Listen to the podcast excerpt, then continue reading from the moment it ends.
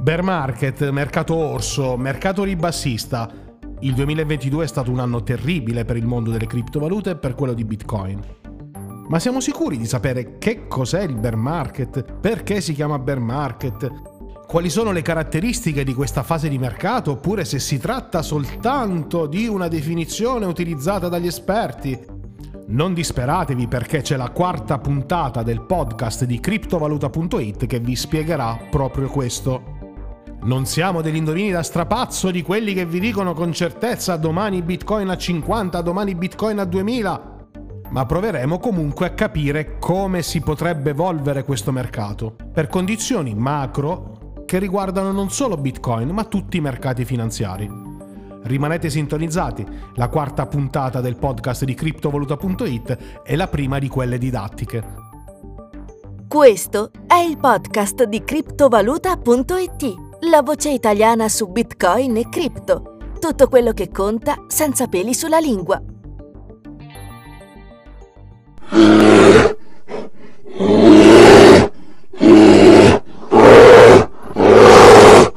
Questo è il brutale verso degli orsi, sì, non i piccoli orsi che vivono vicino alla redazione di criptovaluta.it, ma dei grizzly.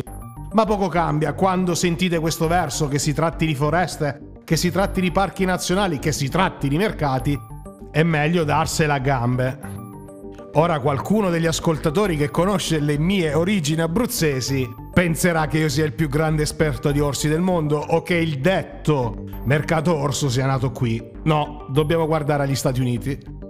Anche se eh, queste cose sono sempre circondate da un alone, un'aura di leggenda, l'ipotesi eh, più credibile della nascita della locuzione mercato orso, quella che fa riferimento al modo di attaccare di questa bestia ferocissima, cioè di attaccare dall'alto verso il basso, a fare da contraltare il mercato bull, il mercato bullish, il mercato dei tori, mercato che invece è contraddistinto da entusiasmo, da acquisti, da si va solo verso l'alto.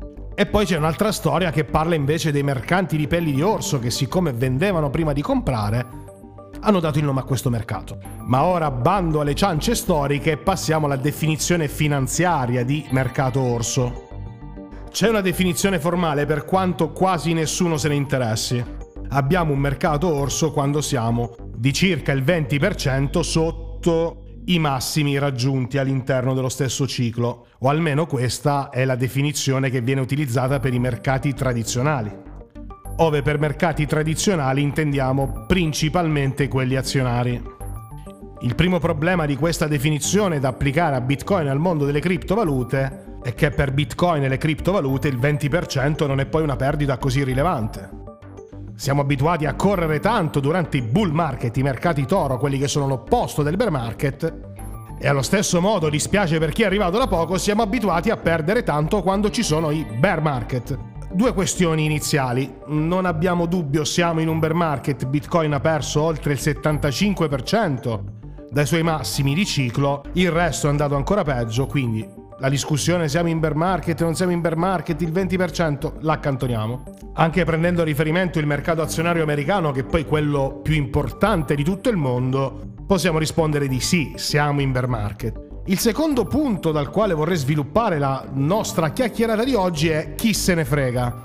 Ci risiamo, Gianluca è impazzito. No amici, non sono impazzito, ma eh, dovremmo guardare la questione un po' dall'alto come sempre. Mm, bear market è semplicemente un'abbreviazione per mercato ribassista di una certa entità. L'essere in bear market condiziona determinate analisi, determinati approcci, ma fondamentalmente possiamo partire da questo punto. Siamo, si spera, alla fine di una lunga discesa. E mercati così tesi, così intristiti, così depressi sono il brodo di coltura per alchimisti per benefattori che ci propongono questo o quel sistema e quindi abbiamo deciso di provare a mettere un punto sulla questione. Andiamo con ordine. Le condizioni economiche generali, quelle che poi chiamiamo macro, sono state pessime non solo per Bitcoin e il mondo delle criptovalute. Inflazione, chiusure per il Covid, strategia Covid-0 della Cina, azioni di Federal Reserve sui tassi di interesse, guerra in Ucraina, attacco della Russia, chiusura dei rapporti commerciali tra Mosca e l'Europa, sanzioni, ne sono successe di tutti i colori. E forse qualcuno ha dimenticato che continuiamo a parlare di conflitto nucleare.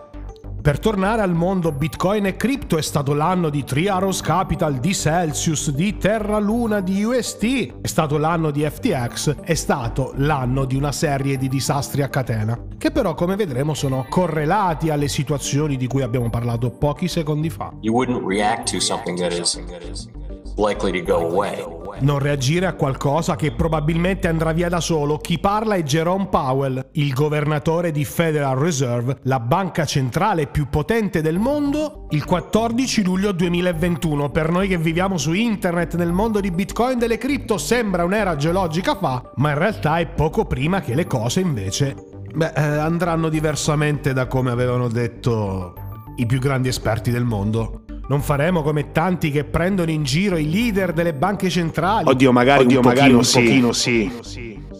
Che sull'inflazione, per la cronaca, hanno preso un granchio. Tutti dicevano le stesse parole di Jerome Powell e le abbiamo sentite anche dalla Banca Centrale Europea. Il passato è però passato e l'unica cosa che possiamo fare è trarne qualche insegnamento per il presente. Queste parole di Powell non ci servono per prevedere il futuro, ma ci fanno invece capire quanto sia difficile anche leggere il presente anche quando abbiamo a disposizione i dati che hanno a disposizione i banchieri centrali. Se il bear market, questo bear market, diventasse un film, dovremmo forse partire proprio da queste parole di Powell, o forse da qualche mese prima. Siamo a metà puntata e ci prendiamo qualche secondo di pausa. Se ti è piaciuta la puntata fino adesso del podcast di criptovaluta.it, lascia un feedback. Dove? Sulla piattaforma che stai utilizzando per ascoltarci. Ah, e se stai guidando non farlo adesso. Possiamo aspettare qualche minuto, ma non dimenticarlo. Se questo fosse un film dovremmo, come stavamo dicendo, partire da qualche momento prima. E cioè partire da quanto ha causato la situazione in cui ci troviamo oggi. Qualcosa forse di evitabile, qualcosa che invece deve essere imputato a un destino cinico e baro. Veniamo da un periodo di tassi praticamente a zero, capitale quasi gratuito, cosa che almeno in parte avrebbe contribuito alle folli quotazioni delle azioni, alle folli quotazioni di praticamente qualunque titolo finanziario, alle folli quotazioni di Bitcoin e di tante criptovalute.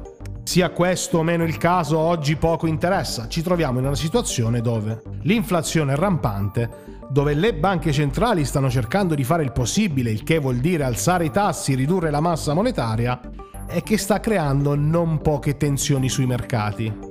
Tensioni che sono sfociate anche in licenziamenti a catena di tutte le grandi aziende tech, di tutte le grandi aziende quotate nelle borse che contano e che ha causato qualche problema anche nel mondo cripto. Mondo cripto e Bitcoin che è andato praticamente in parallelo con quelli che vengono chiamati asset di rischio e che con cali vertiginosi ha innescato un altro effetto a catena un effetto a catena che ha travolto tutti quegli operatori di mercato che si erano organizzati come se la bull run, il mercato bullish, il mercato dei tori, avesse il carattere dell'eternità. Ma l'eternità, almeno per chi crede, compete solo a Dio, sicuramente non compete ai mercati bullish. E da qui la lunga serie di persone che, citando Warren Buffett, quando la marea si è ritirata si è scoperto che stavano in realtà nuotando nude. Ecco, adesso magari toglietevi dalla testa questa immagine di Sam Bankman Fried che nuota nudo e torniamo a parlare in modo possibilmente intelligente di quello che sta succedendo e di quello che potrebbe succedere. Dopo anni di mercato on steroids, mercato a base di steroidi, mercato pompatissimo che poi tolti gli steroidi ha avuto qualche problemino e che dovrà fare i conti adesso con una realtà dove il capitale si paga. C'è un'altra particolarità della quale gli analisti non vi parlano mai, neanche quando vogliono avere un'immagine di, di, ampio respiro che guardi al passato vero del mondo, principalmente di Bitcoin. È infatti la prima volta dalla sua nascita che Bitcoin si trova ad operare finanziariamente in un mercato che è bearish, che è bear, che è orso per tutti gli asset quotati sui mercati. Bitcoin infatti nasce all'inizio del 2009 nel mezzo di quella grande crisi che probabilmente troveremo anche sui libri di storia tra qualche anno. e della quale indirettamente vi è traccia proprio nel Genesis Block, il primo blocco della storia di Bitcoin. Gli ascoltatori un po' più esperti lo conosceranno a memoria, io lo ripeto per chi non lo conosce. All'interno del primo blocco di Bitcoin c'è scritto che il cancelliere che poi nel Regno Unito si occupa di questioni finanziarie è ad un passo dal secondo salvataggio per le banche.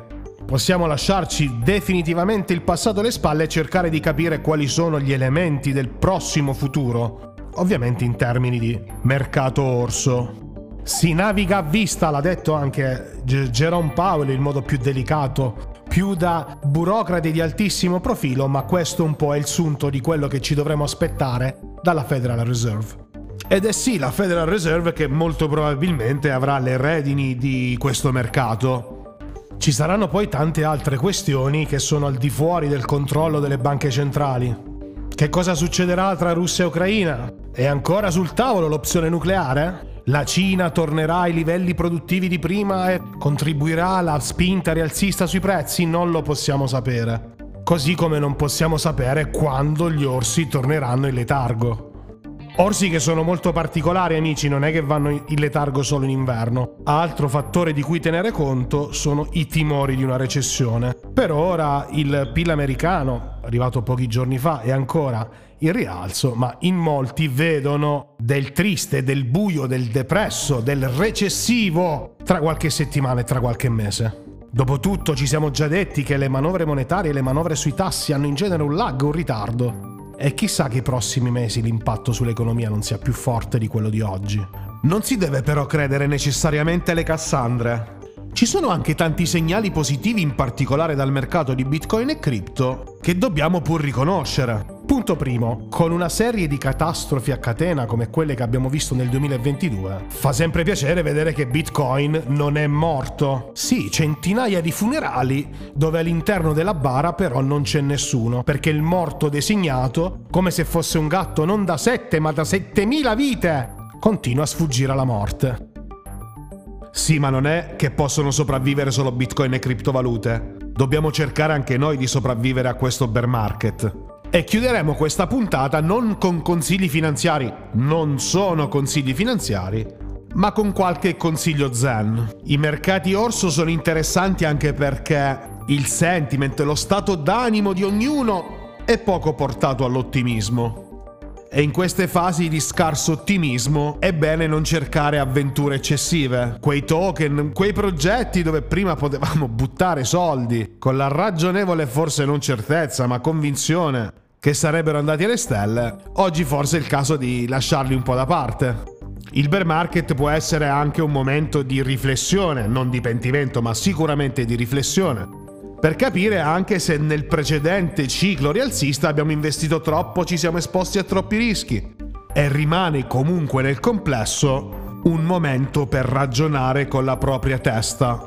I bear market eh, liberano non solo gli orsi, ma liberano anche quei professoroni che io te l'avevo detto, non dovevi lasciare, non dovevi toccare le cripto, non dovevi andare oltre Bitcoin. Persone che sanno tutto però rigorosamente a posteriori.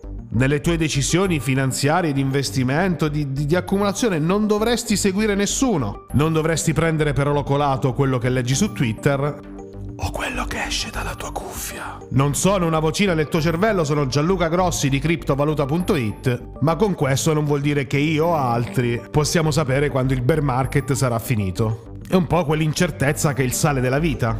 Incertezza che non riguarda solo i mercati. Incertezza che ad esempio abbiamo sulla, sulla fine dell'inverno, delle temperature rigide. Nessuno di buon senso venderebbe tutti i suoi cappotti a febbraio. E forse qualche volta è bene controllare la temperatura anche a marzo e aprile. E con questa massima metaforica zen ci diamo l'appuntamento alla prossima puntata.